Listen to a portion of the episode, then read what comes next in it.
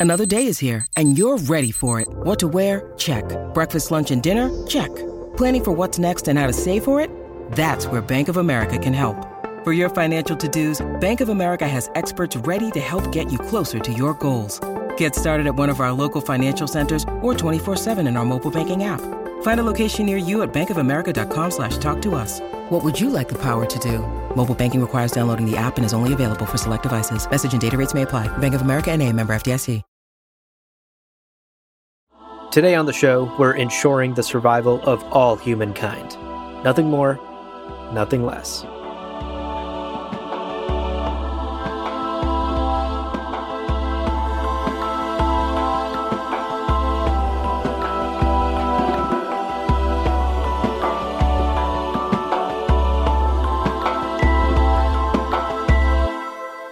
Welcome to Gom Jabbar, your guide to the iconic world of Dune. We'll be exploring the themes, philosophies, and characters found in the sandy depths of this vast universe, from Frank Herbert's groundbreaking novels to the adaptations on film and TV. My name is Leo. And my name's Abu.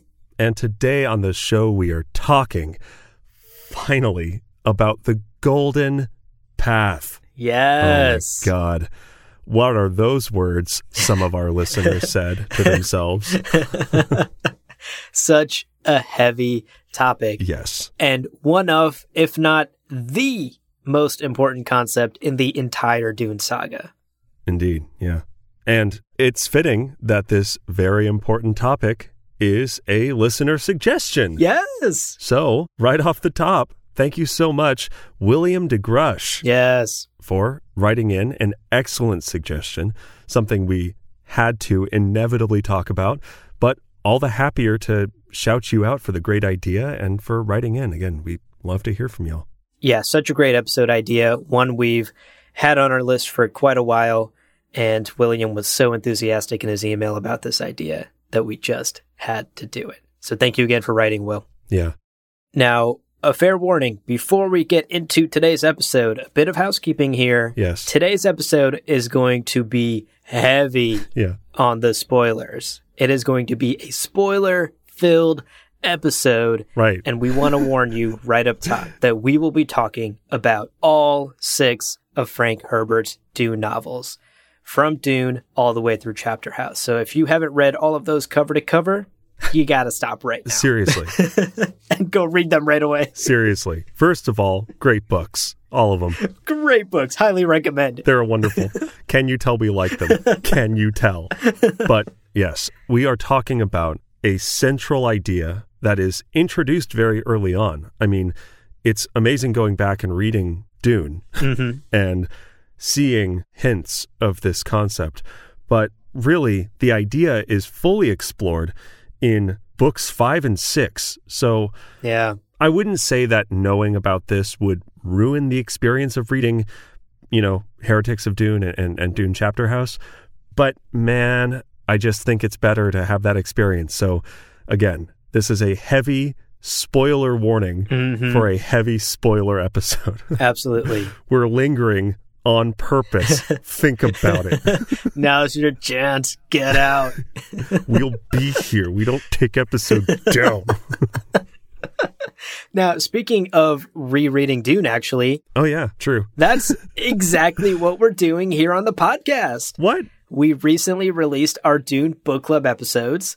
And you and I, over the course of about a 10 part series, yeah. will be reading the first Dune novel cover to cover. Yeah. And diving deep into the lore, sharing our insights, and celebrating the story, as well as preparing for the upcoming film. And our goal is to finish our Dune Book Club reread before the Denis Villeneuve film comes out later this year. And all without spoiling a thing. Yes. As fun as it would be to talk about some late book stuff in the early books, and we'll have to do that at some point, Abu. For sure. I've been thinking about that. Some very like straight through, super heavy, no holds bar conversations about. Anyway, our book club is only talking about what has been on the page so far in the assigned reading. So it's a lot of fun. Personally, as someone who knows a lot about Dune, I am still finding new fascinating little details to enthuse about and get excited about. And also, we are hearing now from people who are, part of our book club, gomjabarpodcast at gmail.com. Email us. Yes. We're here. We love to hear yes, from you. reach out. Even if you just want to say hi, it's sweet. It's nice. Nice to hear from you. Yeah. All right, Leo, that's the last bit of housekeeping. Cool. We can't delay this any longer. Anyone who hasn't read the six books yet, who is still listening, this is on you. it's not on us anymore. This is on you. Our hands are clean. so, why this episode? Besides the fact that, you know, William, sweet William, has requested it, why talk about the Golden Path? Well, the obvious answer to that is that the Golden Path is central to every single Dune novel. It is the through line that carries from the very first book all the way through the sixth book and even into some of Brian's books later on. Yeah. And the better we can understand this concept, this idea of the golden path, what it is, why it's necessary, what it will require to follow this path, all of these things are sprinkled throughout the novels. It's not like Frank wrote a chapter, here are the directions to the golden path, go Right, follow right. them, right? Yeah. The hints of what it is and what it means and w- why humanity needs to follow it and all of those things are sprinkled throughout the novels as our main characters, primarily Paul and Leto II, uncover them through prescience. We, the reader, also uncover them. Yeah. So the better we can understand what the golden path is, the better we understand Paul as a character, the better we understand Leto II as a god emperor Yeah. and their motivations and the choices that they make or don't make throughout their lives. Oh my God. Great point. Yeah. So, this being such a central concept, we wanted to dedicate an episode to trying to understand what it is. There's a lot to those characters, Leto 2 and Paul, that are totally inaccessible if you don't understand the complex emotions necessary to make a choice or not make a choice for humanity's sake. But also, when we started talking about doing this episode, Abu, I had a moment of like, oh, I can describe what the golden path is. and then I went to start ex- trying to explain it and utterly failed. Nailing it down is really quite tricky. And you're right. Frank Herbert made a very clear decision not to lay it out clearly. Like there are many things he just explains. This is not one of them. So let's talk about it. Yeah. And that's why we're here sitting in front of an eight page script about to try and explain. It was longer and is shorter it now. was longer. we yeah, it was longer. All right. So, let's boil down the golden path and, in brief, try to explain what it is and why humanity needs it. right. Just to reiterate, today we're going to be focusing on the idea of the golden path. And in a future episode at some point, we hope to cover the actual events of the golden path as they unfolded under the careful watch of Leto II as God Emperor over those 3,500 years that he ruled Right. and primarily the things that we learned in God Emperor of Dune. That's a whole separate conversation about how the path actually unfolded that we'll have in a future episode. But today, we want to talk about what the Golden Path is as an idea and what it represents. Absolutely. Yeah. So, a- as you stated earlier, Leo, we first get hints of this great threat to humanity in the very first book. Yeah. As Paul's prescient powers are awakening, he recognizes some sort of threat that is coming inevitably for humanity. No one says the word golden path at this point, and in fact, that term isn't used out loud by a character until Children of Dune, until the third book. Yeah. But the idea of this threat of prescience showing that humanity is headed towards a doomsday event, that seed was planted as early as the first book, as early as in the mind of Paul when his powers are awakening. It's so interesting to see how, even for Paul and Leto II, this idea of the golden path is sort of amorphous, Yeah. Right? There isn't a clear, as they are discovering it. You know, Paul, the way I kind of felt Paul's understanding of it very early on is this shadow cast on the future of humanity, this kind of looming, ominous danger without really even being able to understand or comprehend what it is. Yeah. And it's only when Leto 2 in Children of Dune comes out of the gates swinging, going, golden path this, golden path that, that you get a sense that there was this decision that Paul was wrestling with in Messiah Yes. to a degree. And we'll talk about that in a second.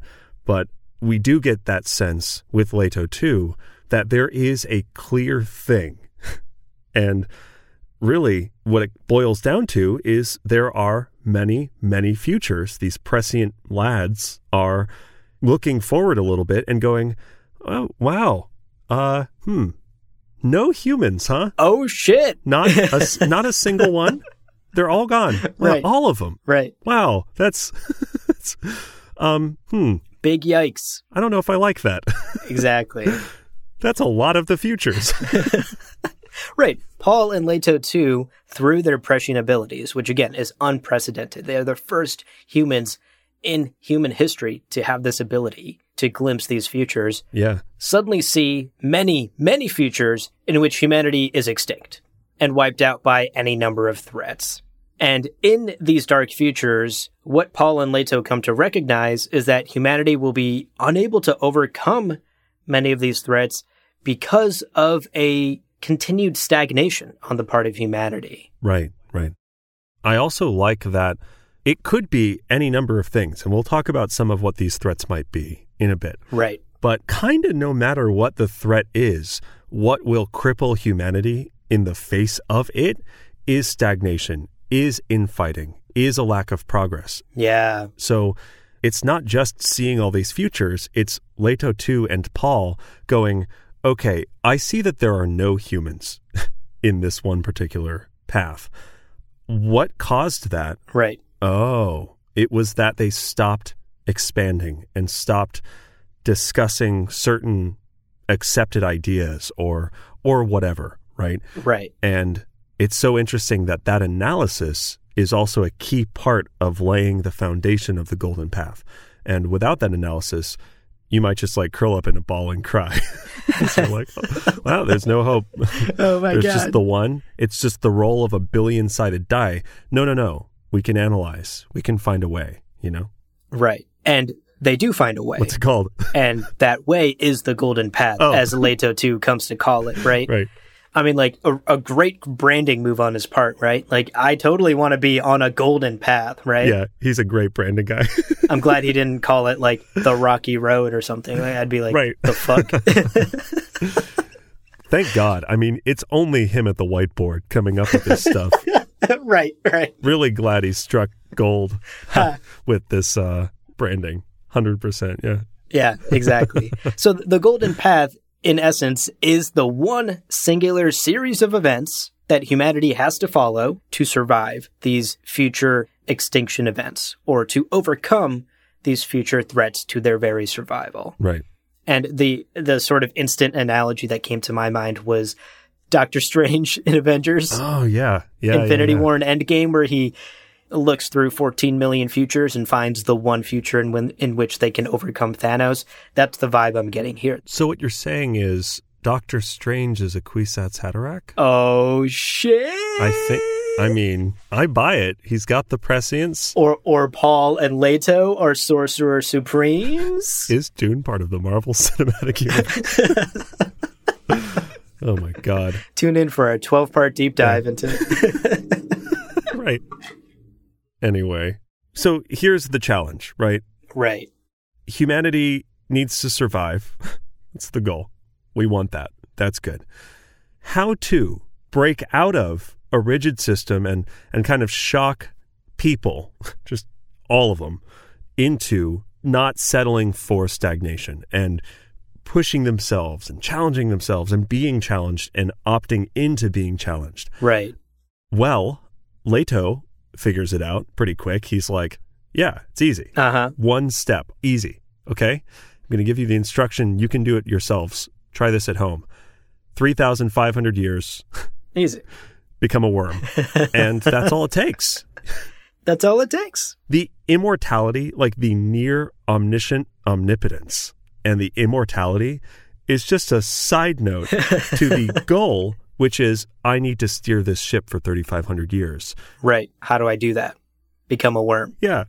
And that's that's it. Easy peasy. It's one step. Yeah. Done. Yeah. I, I don't know about you, Leo, but I, for one, Sure. am ready to submit to our worm rulers. I I want to see how they wiggle first. If they wiggle in a delightful way, I'm down. If they wiggle in like a ugh way, mm, Mm. eh, probably still down, but I'm not going to like attend coronations, you know? Right. Right. Th- that's smart. That's smart on your part. Always, always double check the wiggle. I'm passive aggressive. Is my point. So that is an aggressively simplified overview of the Golden Path. yeah. Basically, humanity is headed towards some sort of extinction event because of their own stagnation and love of the status quo. It's yeah. And Paul and Leto recognize it and see only one path, aptly named the Golden Path, to humanity's survival. They only see one way to accomplish that.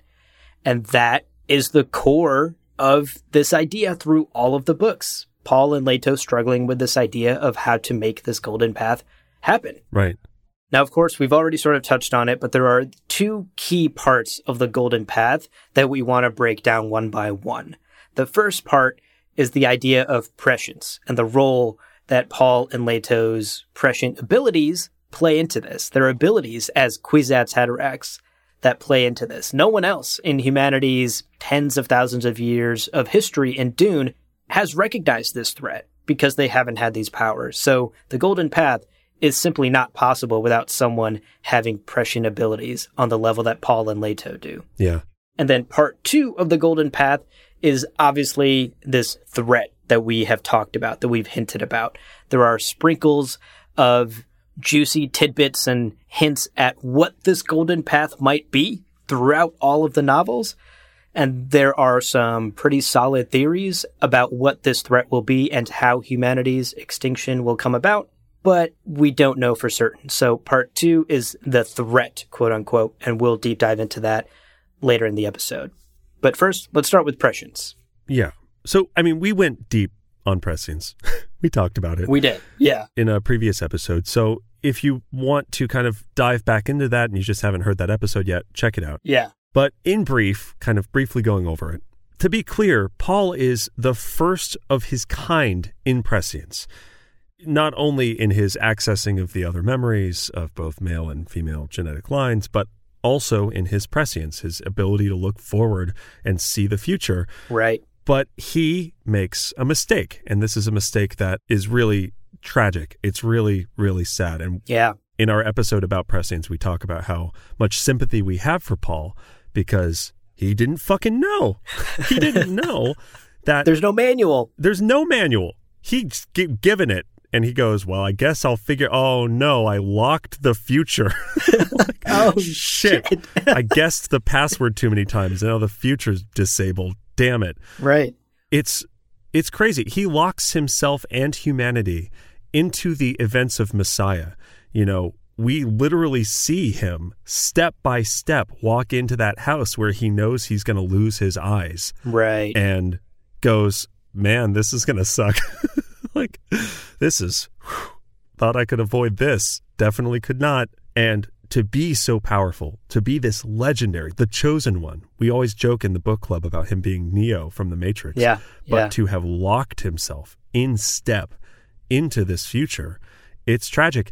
And really, although throughout Messiah, because of like the tarot cards and because of the guild navigators and some of the other prescient things going on in the universe, he is having kind of some faltering visions, you know, tiny little things. yeah. But as a reminder, he fucking flies an ornithopter blind. Right. So his, his prescient vision is pretty solid. Yeah. We're still talking like Anakin Skywalker levels of midichlorian counts. Oh, yeah. It's off the charts, baby. Off the charts. But no problem with sand. So, you know, cool. He's, even better. he's totally okay with sand. totally okay with it. It gets everywhere. Love it. it's rough.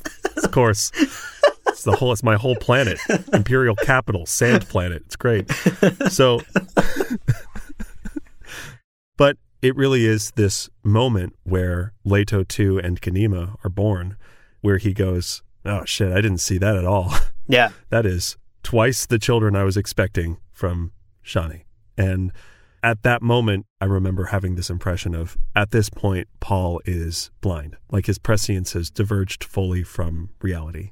Yeah. And we see his transformation into the preacher. Oh my God. Once we get past Dune Messiah So and good. into Children of Dune, Yeah. this character, the quote unquote preacher, who we learn later is actually Paul, who survived his trek into the desert as a blind man, So good. is out here preaching against the empire he himself built, Yeah. preaching against the future that he himself had a hand in locking all of us into. Yeah.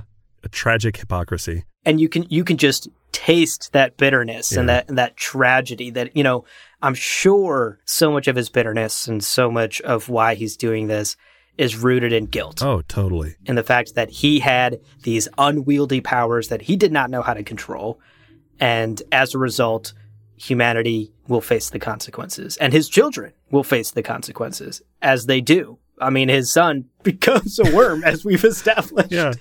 You know, Paul makes this decision to kind of live as much of his life as he can with Chani. right It's entirely possible that his visions of his first his child, but then after he becomes the preacher, hmm it's entirely possible that he kind of set up Leto to to very specifically be able to fulfill the golden path, kind of kicking himself out of the driver's seat yeah and subjecting himself to death at the hands of Alia's crazed priests, right? The priests that killed him. Right. I mean, he he sort of abdicates his responsibility as the Messiah leader, like you said, person in the driver's seat Right. for the future of humanity. Because, I mean, you have to recognize that in Dune Messiah, he's tangling with prescient abilities that he doesn't understand, no one else understands, No manual. and he's sort of rifling through all of these futures. And in so many of them, he just sees horrible things. yeah. He sees his wife die. He sees he sees his empire fall apart. He sees his empire explode across the galaxy and wipe out billions of lives. Like all of these things he's just seeing. Right. And I almost imagine him like a I don't know, like a Magikarp floundering in a lake. Like he's just desperately trying to swim to shore Yeah. through this like giant lake of prescient futures. And it, it's got to be overwhelming. And so much of Messiah is him being just beaten down by his powers, beaten down by his visions. And ultimately, he tries to weave a thread through them in which he gets to live out as much time as he can with his beloved Chani, Right. and then in which his children have some sort of future. But at the same time, he does, like you said, make a selfish choice of also sort of abdicating his role in humanity's future and just kind of being like, I'm retiring as the OG Kwisatz Haderach. Like someone else take over. Yeah. And the person that takes over is his son, Leto II. Yeah.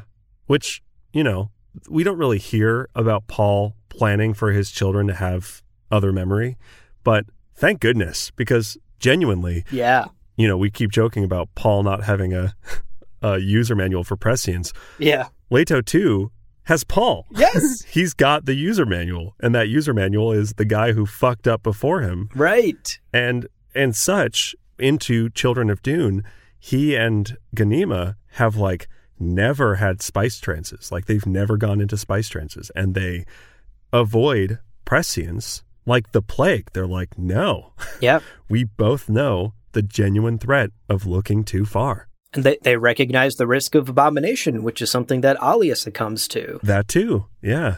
They've learned all these lessons from the mistakes of their predecessors. Yeah. Or their predecessor, single, the one, the guy. They got. now, ultimately, Leto 2 does sort of get thrust into the role of the driver's seat, the man in charge of humanity's future, because Jessica and Gurney force him to consume a massive amount of spice and fall into a spice trance, somewhat against his will. And he has these visions of the golden path. This is where in Children of Dune, we sort of start to recognize, oh, there is a path. It is full of sacrifices on the part of Leto. It is full of tough choices, but it is the only way to save humanity. Right. And it's going to demand everything of Leto 2 to make it happen. And it's in this moment that Leto II is also tempted by the very things that Paul was tempted by a normal life with a woman that he loves and spiced coffee and sex, you know, like all the things that he gives up when he's a worm. Yo, who can blame him? Sounds great. yeah. What is it? Sabiha? Sabiha, the the the Fremen girl. Yeah, exactly. seems great. So nice. Right. So sweet. And I mean, th- th- think of it this way: like, if someone came to you, Leo, if I came to you, Leo, and I was like, "Hey, yo, Sure. future of humanity is kind of on your shoulders, my guy. Uh huh. I'm gonna need you Yeah. to give up sour gummy worms for the rest of your life. Oh, You're gonna sit, think twice about that. oh, um, okay. I hear you. I hear what you're saying. I am going to have kids, Uh huh. and my son can maybe give up sour gut. Yeah. Okay. Th- that sounds great. Uh, okay. Now I'm going to go for a walkabout in the desert. Right. And of course, like Leto, we joke, but Leto 2 here is being asked to give up so much more so much. than just sour gummy worms. And immediately, Mm-hmm. it's easy to think about the Golden Path as this far off thing, but for Leto II, as we learn at the end of Children of Dune and into God Emperor of Dune and some of his reflections, these are constant choices and moments of, of very important balance that he is constantly threading for thousands of years. Yeah. And it's right at the beginning of his spice trances that he sees this whole life with Sabiha, and he has to give that up immediately. And then he has to give up another thing immediately. Mm-hmm. He has to give up so much constantly. But the reward, the exchange, is all of humanity forever. Right. And this is also the sort of contract that he makes with the other memories in his mind so that he doesn't fall to abomination like his aunt Alia. Right. He makes a deal with them basically. He's like, yo, I'm going to save all of humanity. How about you guys don't take me over? Yeah, shut the fuck up, guys. Right. Like everyone shut the fuck up. I'm trying to focus on keeping everyone on the golden path and let's work together to make this happen. And, you know, his other memories agree to that contract. Like they're like, oh yeah, you know, we want to, it's in the best interest of all of us to keep humanity alive. right. And th- we recognize the sacrifice that Leto 2 is making here. So that, that's another way of him sort of overcoming this risk of abomination as well, is that he, he strikes this deal with them, that he is willing to make this sacrifice for the next 3,500 years. Right. And he does. Like you said, the golden path isn't, for example, an arrow that has to be pointed and just released, right? Oh, so well said. It is a path that has to be nurtured and nudged for those next 3,500 and probably more years to ensure that humanity continues on this path. And I'm sure there's bumps along the road, and maybe Rocky Road would have been a more apt description Yeah. for what it ultimately ends up being. It is, he is the steward of humanity's future and he has to watch over it constantly. And that's basically what he ends up as we get into God Emperor of Dune. We learn that Leto 2 rarely, if ever, taps into his prescient abilities Right. because, of course, from his father and the history with prescience as he's learned, it's too risky to tap too strongly into prescience. He only basically uses it to check in on the Golden Path. You know, he, he calls the 1 800 Golden Path hotline number to make sure we're still Gucci and then shuts out, shuts the phone off again. I like to imagine it's like the website where you he goes to www.amionthegoldenpath.com and it's just yes or no. It's yes or like- no, right? No, and he's like, "Fuck, uh, I better kill a Duncan." Yeah, exactly. Duncan changes to yes. And then he, and then he has to course correct, right? Thank God. Uh, Moneo, come clean up this Duncan. Jesus. It's also to your point. He has to nurture it for thirty five hundred years, and key point can't look too closely. yeah, you can't look at it. You have to guide the arrow one inch at a time through the air without ever looking at the target. Because, damn it, if you look at the target, that's it. That's the future. right. Sorry, kid. you looked. Right. You you give up your own flexibility Yeah. by looking too strongly at just one path or the one end game. And Leto recognizes he needs that flexibility to nudge things left, right, up, down. And uh, if you look too closely at the problem, you're locked in, baby. That's it. and so he he he doesn't fully just fast forward and figure out what this threat is and then figure out some formula to overcome it because Right. then humanity is locked in and he's totally out of choices. He's taken away all free will at that point, Right. which, you know, sort of stepping outside of the lore. Shouts to Frank for making that a plot device. I see what you did there, my guy. Yeah. Frank was like, I'm going to procrastinate on figuring out what the end game here is. Uh, Yeah. So I'm just going to write that into it, you know? I'll figure out what happens in book seven like 10 years later. And he couldn't say what he saw in book six because. Uh, Uh, oh, because he can't view the future or else it dooms humanity. Good. Done. yeah, yeah, exactly. Okay, we're going to take a quick break here, but stick around. My prescient abilities are telling me we'll be right back. When you need mealtime inspiration, it's worth shopping Kroger, where you'll find over 30,000 mouth-watering choices that excite your inner foodie. And no matter what tasty choice you make, you'll enjoy our everyday low prices, plus extra ways to save, like digital coupons worth over $600 each week. You can also save up to $1 off per gallon at the pump with fuel points. More savings and more inspiring flavors make shopping Kroger worth it every time. Kroger, fresh for everyone. Fuel restrictions apply. All right, Leo. Yeah. That was part one about prescience and how it plays a major role in the Golden Path. Yeah. Now let's talk about part two this looming threat to humanity. Right. Now, Leto maybe can't look too closely into the future, but you can bet your ass you and I are about to. Yeah. we want to know what this threat is. Yeah. We aren't bound by the responsibilities of omniscience. We got free reign to speculate wildly Hell yeah. and also do way too much research into an episode that started off as like 14 pages. Gummy worms all day, baby. Sour gummy worms until the day I die.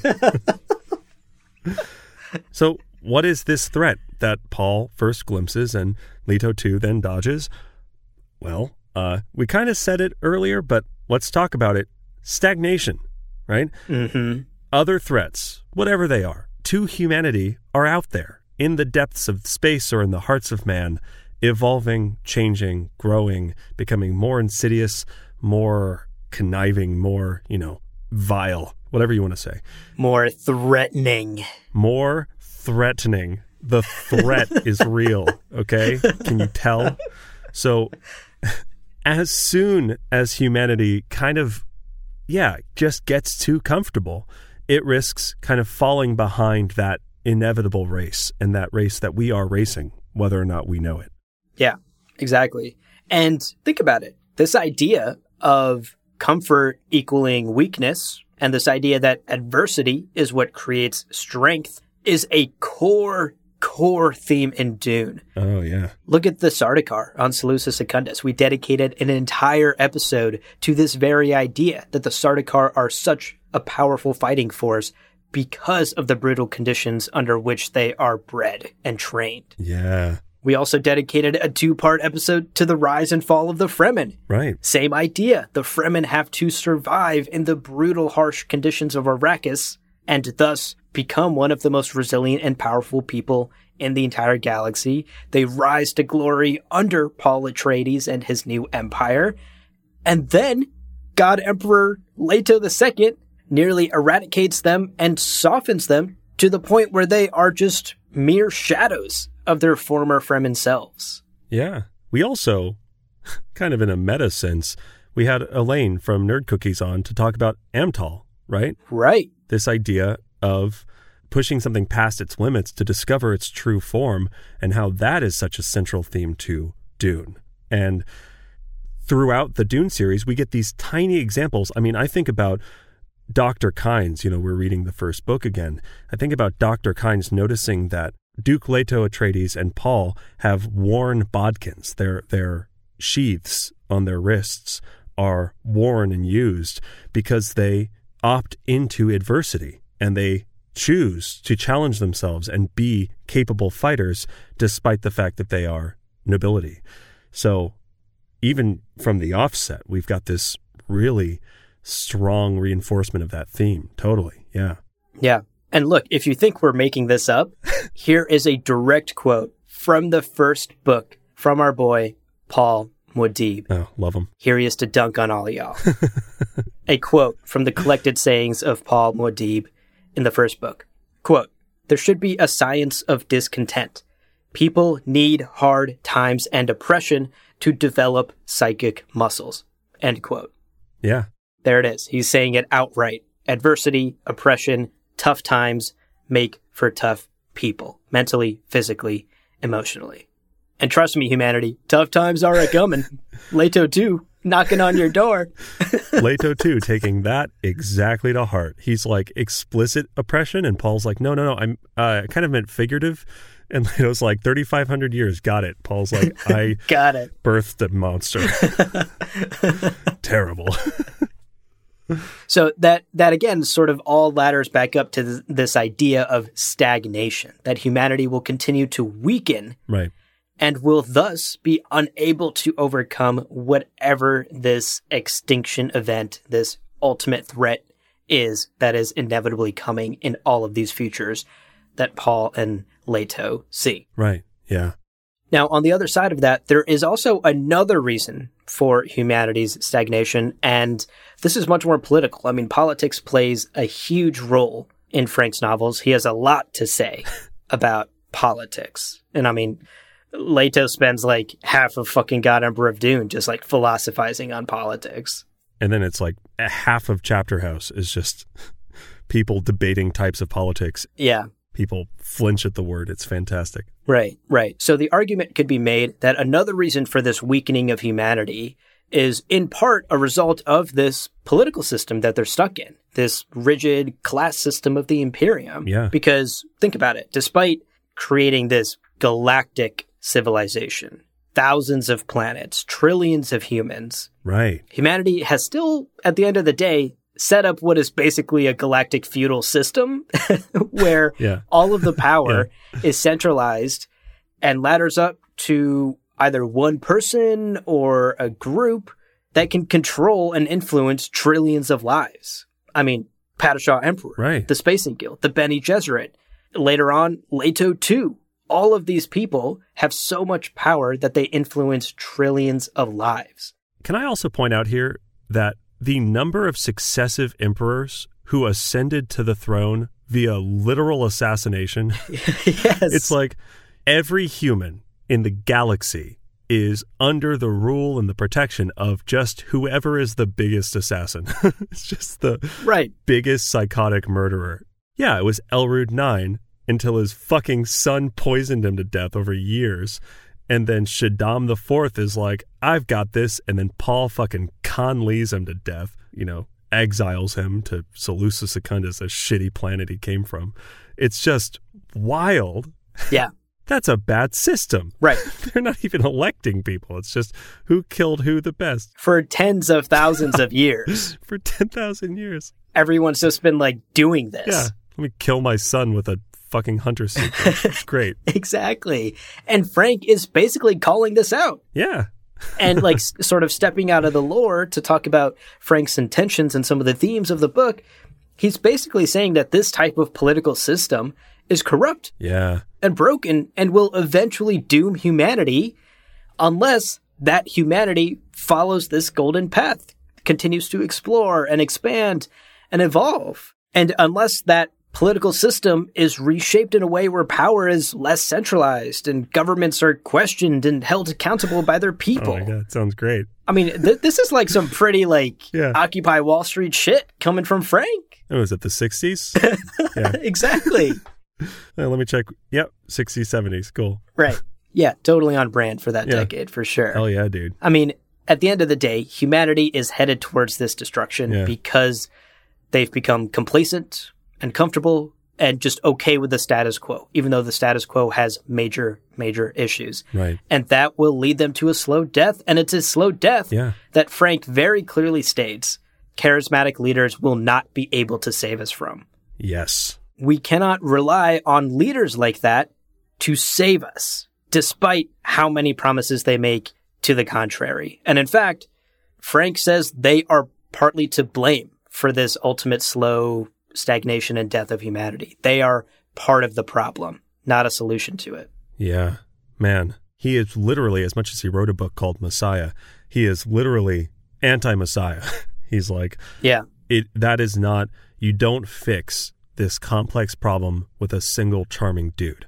And it is cynical, but also pragmatic in a way that I very much appreciate. Yes. Because although some of, especially Chapter House and Heretics, hasn't aged very well. Yeah. in the, yeah. you know, 40 years since the books came out. It gets uncomfortably horny. Oh, God. It really does. And there are, I don't know, ideas of gender that definitely have, have come away Absolutely. uh, since since the 80s. But still, some of these ideas are almost like common sense, but it's so well articulated and so well demonstrated by the events of Dune, Messiah, God Emperor, etc., etc. Skip children, but uh, children. I swear I can name them all. I don't. I don't sound offensive. You do. Name all the books backwards chronologically. Go. Starting with Brian Herbert. Just to- no, I can't. I can name two of his books. Anyway, Well, to wrap up this sort of political critique in Frank's books and, and how it ties into the Golden Path, coming back to Leto, there's this great quote that I think sort of summarizes the point we are trying to make here about the political stagnation of humanity from Leto II's Stolen Journals. And I believe this quote is from God Emperor of Dune. Quote, This is why I teach about tyranny in the best possible way, by example. Even though you read these words after a passage of eons, my tyranny will not be forgotten. My golden path assures this. Knowing my message, I expect you to be exceedingly careful about the powers you delegate to any government. End quote. also so fucking funny that that is part of his stolen journals, and he's just talking to the person he knew would steal them. Yeah, yeah, Yo, what up? Now that I've got your attention, right. I've got some messages for you. Hi Meredith. You should you should ask that cute boy out at the at the diner. Nice shirt as you're reading this. Hell yeah. Great look. Anyway, yeah, beware tyrants. yeah, yeah. Anyway, be careful about how much power you give to governments. But cute shirt, blue's definitely your color, Meredith. Damn. so good.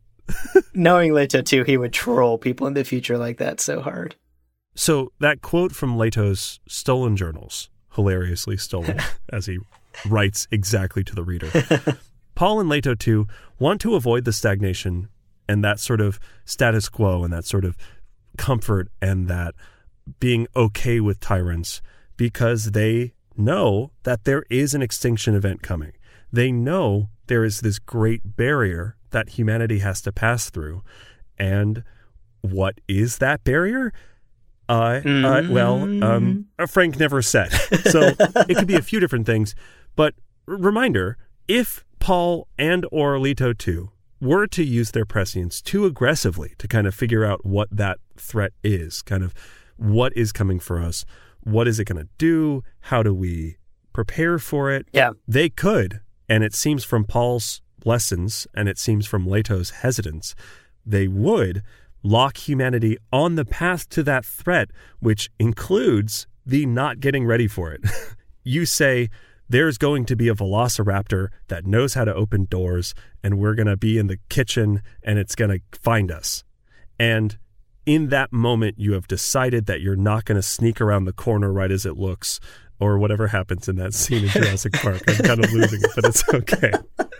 The point is, keep it vague, bro. Right. If you look too closely, if you set that stuff in stone, it's set in stone. And like Paul, walking into that house where there was a stone burner Yeah. that can punch to the core of a fucking planet, Right. he's like, guess I gotta do it.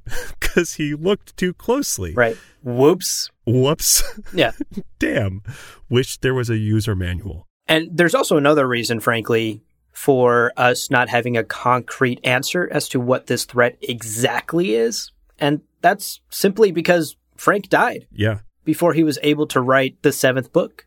He never got around to writing the book after Chapter House. Right.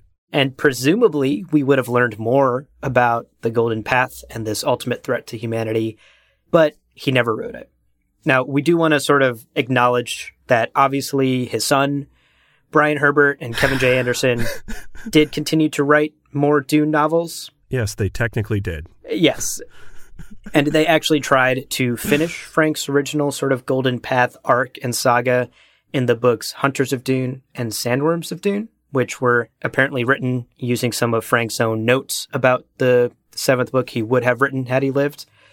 But for today, for simplicity's sake, we are going to ignore those two books and the events that take place in them, just because of the messy Dune lore debates around Brian and Frank and the encyclopedia and how the lore sort of starts to contradict itself at certain points.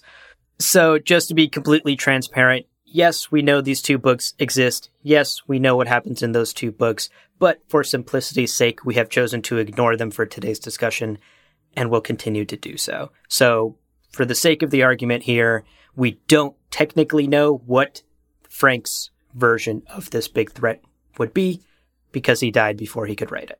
So let's talk about some of these theories on what these external threats might be.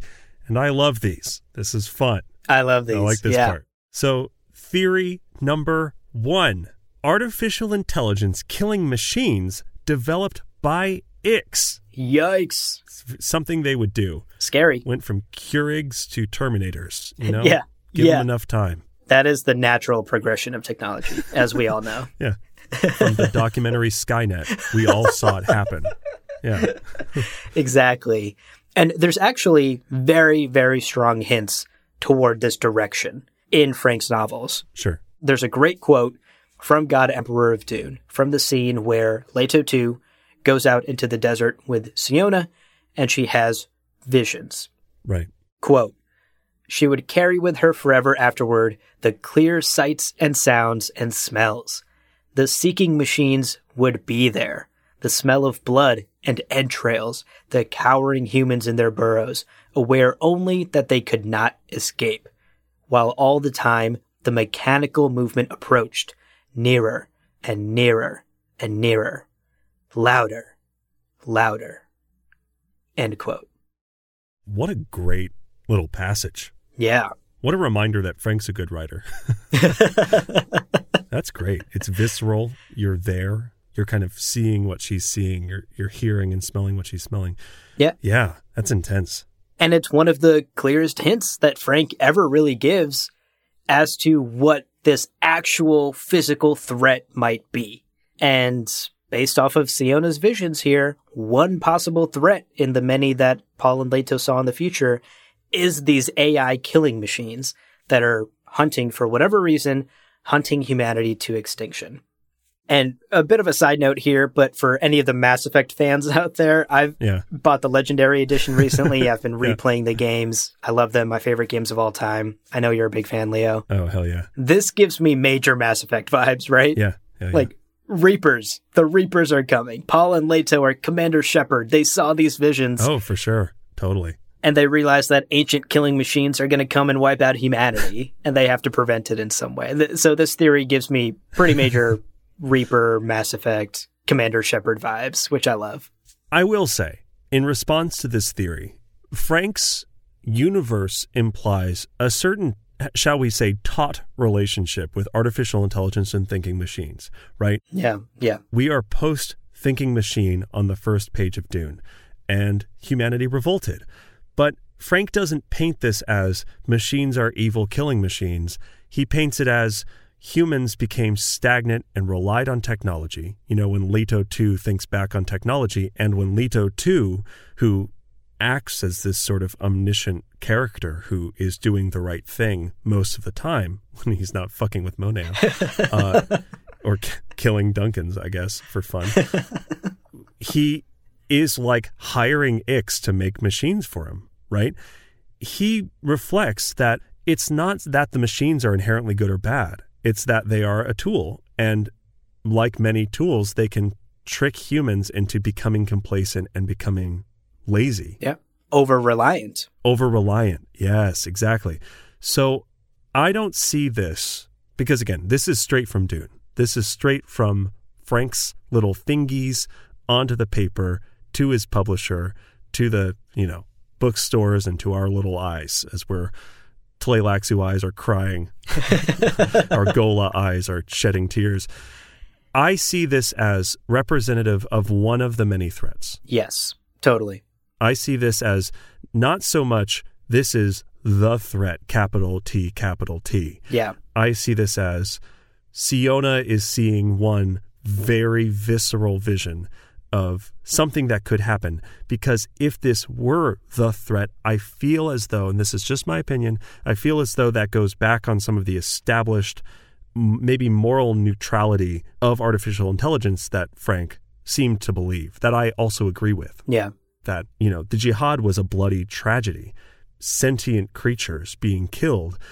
That gets harder to be sympathetic towards when without the Butlerian Jihad, you have bloodthirsty robots coming out of the dark right. depths of space. Terminator. Yeah, like Terminator. Yeah, the the T nine thousand is hunting your family. You're gonna be like, the fuck, dude? Like, yeah, murder all the machines. They're trying to kill it. You know, my Keurig is trying to burn my coffee every morning and then pointing a gun at my face. Like, like least favorite feature of Keurig, and. that's just a very black and white understanding of technology, and it's one that is utterly lacking from Dune up through the first six books. So I do think that this vision is more symbolic or more representative of one of but many threats. Right. Uh, and I just wanted to put that out there. Totally, totally. I agree. And it's never confirmed that there is only just one threat. Right. Or that there is one moment where the threat happens and then we overcome it and we're fine. Like it could be a series of threats. It could be threats that play out over hundreds of years, thousands of years. I mean, the, the golden path, like we've established, is something that has to be nurtured and continually fixed, quote unquote. Right. And this could just be one of many things that humanity has to sort of veer away from. Yeah. Now, there are other theories, and you actually did a deep dive into theory number two. yeah. Let me throw some words at you that will sound like utter nonsense if you, for some reason, have kept listening after not reading any of his books. Prescient, xenophobic, face dancer, Kwisatz Haderachs from the Bene Tleilax. Boom. Woo! Woo! Sci-fi, baby. so basically, and I just want to, as a quick disclaimer, this is not a direct quote. This is not Siona in the desert seeing this vision. Yes. This definitely sits in the sort of theory category. Yeah. But I will say there's quite a bit of evidence, and we're going to talk about a third theory that I think overlaps enough with this theory that I consider it basically confirmed as one of the things that is referenced on the pages of Dune. Yeah. So we know that the Bene Tleilax tried to create a Kwisatz Haderach. They were like, what uh, what's that? The oh, the Bene Gesserit are trying to make a super being that can like see the future and that sounds great. We want one. So they tried and they failed. Probably for the best of everybody because the Bene Tleilax, if you didn't remember, aren't super kind to Powindahs. they don't super love people who don't share their kind of Zensunni faith and belief and religion. Right. So if you imagine the Bene Tleilax continuing their experimentations with the Gholas and with reawakening original memories, but also modifying Gholas, like Hayt comes back to Paul as a Ghola of Duncan, Idaho, but trained as a Mentat and as a Zensunni philosopher. Yeah. And when Duncan, Idaho reawakens, he's still got that fucking training. Lest we forget. Lest we forget. So pair that with the face dancer being infertile, basically mental slaves to the Bene Tleilax masters. Imagine, and this is not a stretch, face dancer Kwisatz Haderachs, omniscient, prescient beings who can change their appearance to be anybody. Yikes. Anywhere. They wouldn't need to spend time with a target. They could just look forward or back. there would be nothing that could stop them right from taking over the galaxy. And wouldn't the Bene Tleilax just fucking love that? Mm, right in their wheelhouse. Yeah, we've already touched on how dangerous Prescience is, how it can lock humanity into a certain future and take away free will if used too aggressively. Well, guess who's not going to be afraid to use it super hella aggressively? Yeah. The Bene Tleilax. They, everything they do is aggressive. the Bene Tleilax. Sligs. Sligs. They made sligs. and probably chair dogs. Probably. Right? Probably. That's our that's our head canon, but yeah, you know. Gross. It's uh, it's conf- uh, it's not confirmed, but I want it to be. yeah. Well, oh, there's a quote that we're going to share in a moment, and this really, in my mind, is part of what cements this as a real thing. That's not just a fan theory, you know? Mm-hmm. He reflects at one moment that an end to humanity would have already happened Mm-hmm. if not for his actions, if not for Leto's peace. And when we think about who was impacted by Leto's peace, it is the people in the Imperium who are being kind of shut down and put on pause and put on hold and Yep. made comfortable. That terrible word, comfortable. Leto's peace directly inhibited the Bene Tleilax specifically. And at the end of Children of Dune, before Leto's peace is kind of kicked off, they are really the only ones at all close to breeding and resurrecting fully controllable Kwisatz Haderachs en masse. So it's really not a stretch to see how, I don't know, 3,500 years of prescient godworm chaperone Yeah. could maybe keep them in line. Yeah. You know, Yeah. and they're like squirmish little guys. And Leto's like, I'm going to send a million nine feet tall, strong ladies to just beat the shit out of you. Right. And 3,500 years passed peacefully, kind of.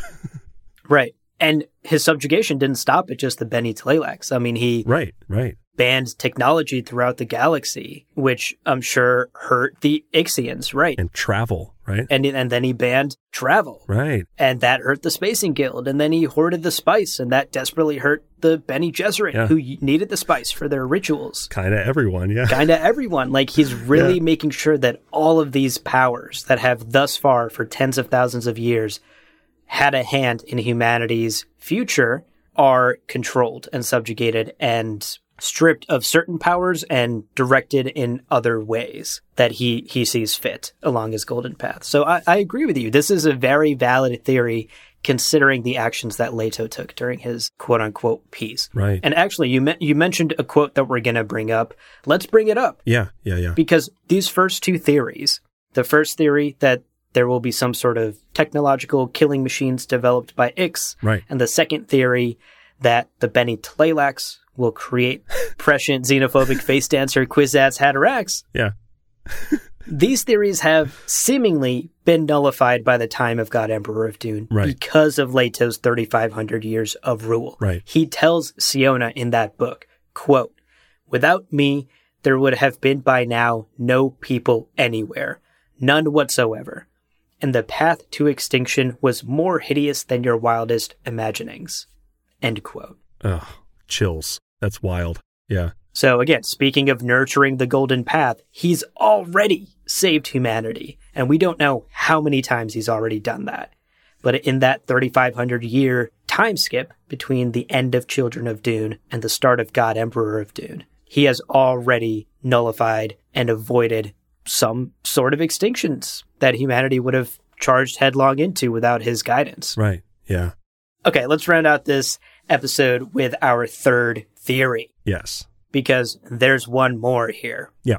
After the events of God Emperor of Dune, once Leto II has perished and he is gone, two more books still happen Heretics and Chapter House. Yes. and our heroes and heretics in Chapter House, primarily the Bene Gesserit, through which we experience most of those two novels, they still face a threat. Yeah. So, theory number three is that another threat also exists that humanity still must overcome, and that is, again, vague, but some sort of face dancers or prescient aliens of some sort that are actually the reason that the honored Matres are fleeing Right. From the scattering. from the Yeah. scattering. Yeah. Correct. The, the humanity kind of exploded out across the galaxy after Leto's thousands of years of subjugation. Yeah. And these honor, honored matres are suddenly coming back to the quote unquote old empire, the old Imperium territories, and fleeing from the fringes of the galaxy from some unknown threat. And this unknown enemy that they're fleeing from, this foe that the honored matres are so terrified of, is something that they keep referring to as quote, the ones of many faces. Yeah. And it's funny because I remember having the impression of face dancers are a huge threat from the scattering, but we never really hear that it is face dancers from the scattering. I, it may have been mentioned once or twice, but we get this sort of cryptic new way of describing them. And we meet Daniel and Marty, who kind of muse about meeting the Tleilaxu masters, going, Can you imagine how they would fucking flip out if they met some independent face dancers. Isn't that wild? Wouldn't they lose their minds? Right. And a reminder that face dancers are sort of a lower class in Bene Tleilax society. Right. They are the warriors, the assassins, the worker class who serve the masters. So they are bred to be subservient to these masters. And the idea here is that this threat that the honored matres face are face dancers that are not subservient, that have broken those chains and are using their powers of their own free will. Well, and there's precedent for that. As we learn about face dancers, we find out that they can kind of get lost in the sauce. They can kind of become the person they think they are. You know, we see that in Heretics of Dune, and it's interesting that Frank sets that precedent because it means, yeah, there are face dancers out in the scattering. Well, given enough time, who knows? Yeah, maybe they break free of their conditioning through being in a role too long. It's really, there's a lot there. But let's hone in. Let's talk about a couple of these specific quotes because I do think these are great and I had forgotten these, honestly, personally. Right. So here's the part where we back up our wild fucking theories. right. It's some quotes. Right. We're not just making this up. I promise. So very early on, and again in the kind of ebook that I that I was looking at earlier, it's like page 70. It's pretty early on. We get two honored matres are hanging out, Logno and uh, Dama. And Logno thinks to herself, and the ones of many faces cursed them through eternity had caused the disaster, them and their futars. the ease with which all but that handful of the weapon, capitalized, had been confiscated. Awesome powers. We must arm ourselves well before we return to that battle. Mm-hmm. So something clearly happened between the ones of many faces, quote unquote, and the honored matres. no kidding. They kicked some honored matre ass. Also, ties futars directly to the ones of many faces. The ones of many faces made the futars. Yes. The like fursuit humans. the uh, cat humans. Cats the movie, but in Dune. Dune cats. Cats in Dune. oh God. Now now all I can imagine oh my God. Isn't that that's what they are? All I can imagine now is Jason Derulo in okay. Dune. oh my god, it's a futar. Jason Derulo. oh my god. Dama's like, good. I'm a futar.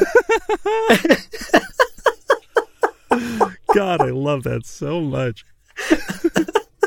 it really that does paint a very specific picture of those honored madre moments. yes. Sorry, listener, that is now forever stuck in your mind. Every time you revisit Heretics oh. and Chapter House, you will see Jason motherfucking Derulo in a furry outfit. In the cage. Like food. Food. Food.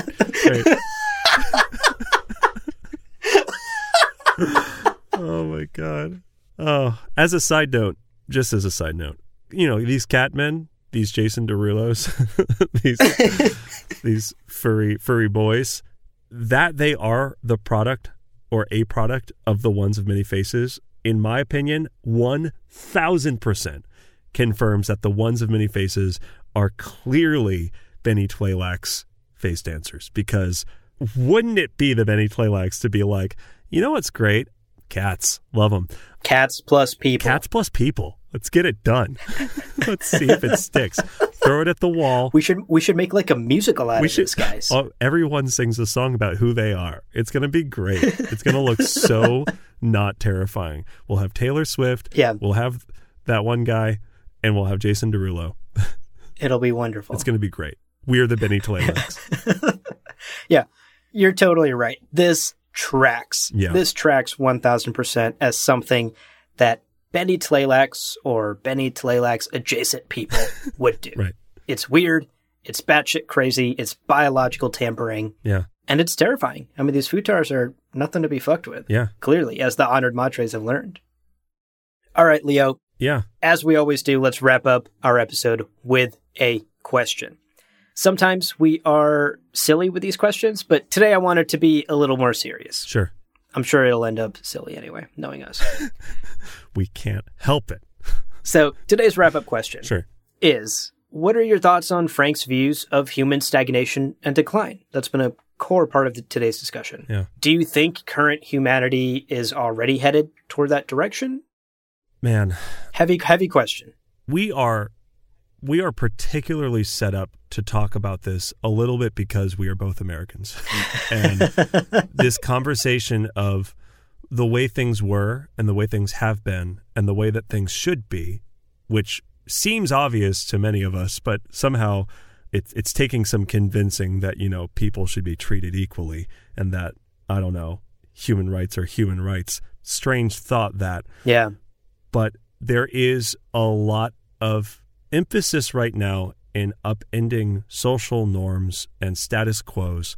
And broadly, I 1000% agree that the worst things that humanity has ever done to itself has been in the name of tradition and in the name of, well, that's the way it's been, you know? Yes, absolutely. alliances.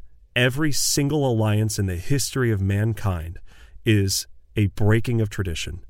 Every friendship that's ever sprung out of nowhere is a breaking of solitude and tradition and status quo. And personally, I look at my life and I look at moments of change and challenge. And although it's seldom fun to be broken down and to be really heavily impacted by something, I have never had as much just explosive growth as a human and a, as a compassionate person than in times of, of tribulation and trial. And can I apply that confidently to the next 30,000 years of human evolution? I don't know. I mean, certainly I've thought about human evolution and how now that we lack the beautiful simplicity of like a predator that is hunting us and thus we have to get smarter and use better tools et cetera et cetera. Now our predator is a little bit more existential. You know are we going to ruin the planet before we get off of it? Or are we going to accidentally create a singularity in some well-intentioned german lab and plummet the planet into a black hole Yeah. i don't know it's certainly possible Looking at you, Hadron Collider. looking at you, Higgs boson particles, if I can even call you that. That's such a specific joke. Anyway, I mean, they're out there, apparently. I don't know. I've never seen a Higgs boson, so, you know, color me skeptical. but I do think that there is a balance, you know, a lot of Chapter House and a lot of heretics. You know, we talked about this recently Yep. a lot of the brilliance of Chapter House as you're watching Odrade. Think about how much do we embrace chaos? And can we die by adhering to the rules too much? And maybe a little bit of chaos, maybe the honored matres chaos is necessary for humanity to move forward. And I think you need to have, I do agree, our humanity is moving forward. We need to have those people who push the limits, but we need to do it within reason because otherwise, without structure and self awareness and self reflection, it can be utterly destructive. So, thank you for coming to my TED Talk. That was, This is beautiful. if my timer is right, I've been talking for about 65 minutes straight. I want to hear what you have to say about this because you wrote one sentence and I can't imagine that this is all you have to say about it. Abu, what are your thoughts about Frank's views on human stagnation and decline? Is humanity headed in that direction? What do you think? Well, for the record, since you totally called me out on it, this is the sentence I wrote. Yeah. All I wrote was, yes, and the internet is not helping. I didn't write anything, so you're, you're still 100% better off than me. Yeah, well, not having written anything, I think what you said was beautifully stated. Thank you. And I, I agree on so many fronts. I mean, I fully agree that so much pain in human history comes from adhering too strongly to tradition. Yeah. That's not a condemnation of tradition. Right, right. Many traditions are beautiful and serve a purpose and are a positive force in people's lives. Totally. Yes. But sticking to them too strongly, sticking to them to the point of harming another group, Right. harming yourself, Yeah. sticking to tradition and the status quo so desperately that you refuse to accept or acknowledge that change is necessary, that change is required, that growth is necessary, all of those things are scary. Yeah. Change, growth, introspection. None of those things are fun to do. Yeah. But as Leto would argue, as Paul would argue, they are desperately needed for our continued survival. So I agree with these sort of themes and ideas that Frank puts forth through his Golden Path and all throughout his novels. This idea of political stagnation, charismatic leaders being dangerous.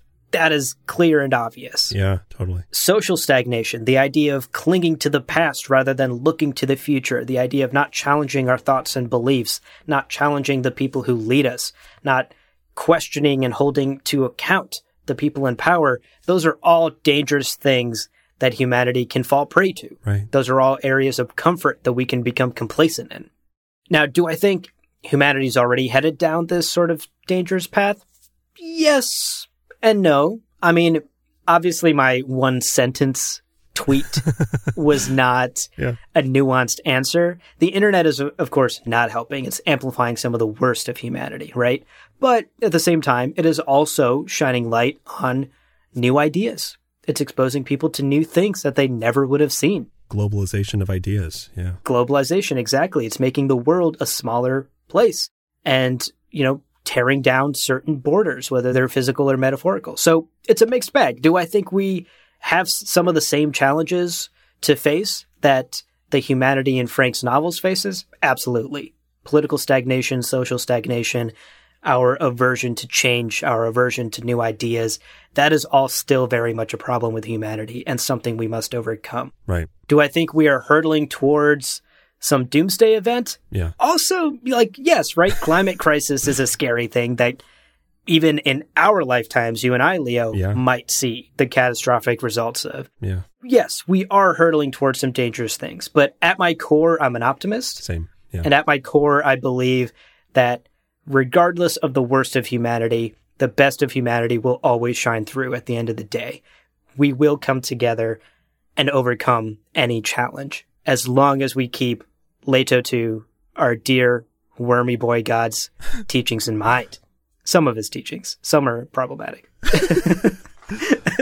I say we elect someone to just be in a giant prosthetic worm suit. Mm, okay, I'm, I hear you. Uh huh. And on one day a year, we all gather in a pavilion. Uh, it doesn't have to be the same. Again, Mm. the internet's great. We'll we'll we'll live stream it. It'll be on Twitch.tv forward slash the God Emperor Duke Leto Atreides. And then we'll all eat sour gummy worms. Done, done, and done. Done. It's uh, it's great. You know, it's good to have an image. It's ha- it's good to have an image to think about, and maybe that image is a tiny child's face on a three thousand pound worm. Wriggling on top of Moneo Atreides because he thinks it's fucking hilarious and he's kind of bored. Poor Moneo. Duncan's like, this is fucking hilarious. This is great.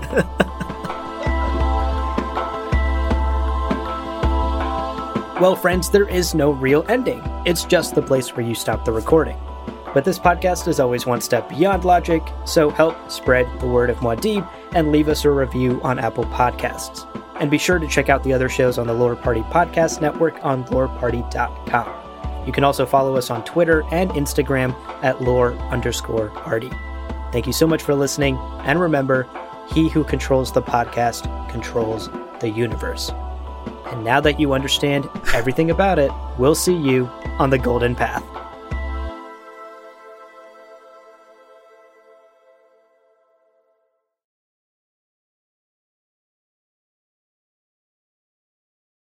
On the Golden Path.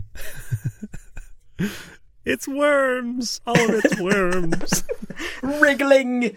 wriggling, Wriggling. wriggling worms and giant strong ladies. And Jason Derulo in a cat outfit. The Golden Path is just worms and Jason Derulo in a cat outfit. Jason Derulo. Jason Derulo in a cat outfit consuming sour gummy worms is the Golden Path, the salvation of humanity. It's the take. It's the biggest takeaway. It's what people are going to remember.